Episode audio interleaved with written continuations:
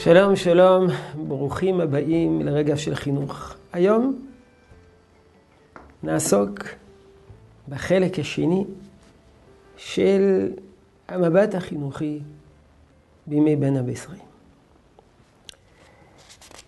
את דברי, את הדברים שהזכרנו אתמול, לא להכות את התלמידים בימי בין המצרים, הפך הרב קוק לפתגם, פתגם לחודש תמוז. הכל חודש יש לרב קוק פתגם שמבטא את מהותם של אותם ימים, של ימי החודש. וכך כותב הרב קוק, מבין המצרים נגאל עם. על ידי מחנכים חמושים בגבורה רוחנית שאינם צריכים מקל חובלים. אינם צריכים מקל חובלים.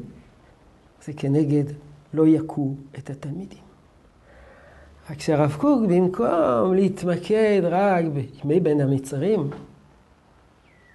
שלושה שבועות בלבד, מדבר על התקופה שלנו.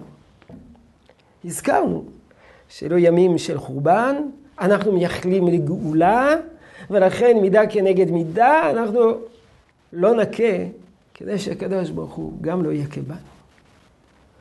אומר הרב, עכשיו שאנחנו נמצאים בתקופה של גאולה, אז ההדרכה הזאת היא לא נוהגת אך ורק שלושה שבועות, היא נוהגת לכל אורך התקופה. ובמקום לדבר על הפרט, מדבר הרב על הכלל, על מורים חמושים, מנהיגים, מורים חמושים בגבורה רוחנית, שאינם צריכים מקל חובלים.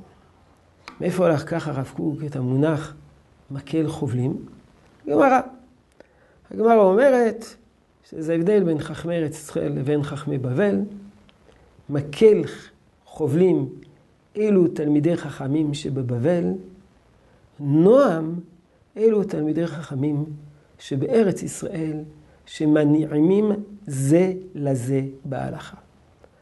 אומר הרב, עכשיו שישבנו לארץ ישראל,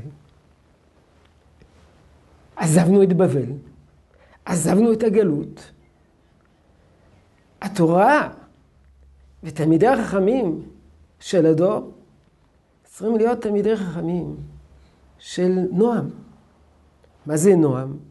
הכוונה לא תקיפות, לא התנסות, לא לזלזול, לא הפעלת כוח חינוכי כלפי הרחוקים מתורה ומצוות, אלא נועם, נועם, גם עם אלו שהשקפותיהן הרוחניות והפוליטיות זרות לנו חלוט, לחלוטין מקל נועם.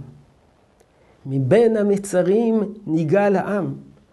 על ידי מורים חמושים בגבורה רוחנית שאינם צריכים מקל חובלים. יהי רצון שתשרה הברכה בעבודתנו החינוכית. שלום שלום.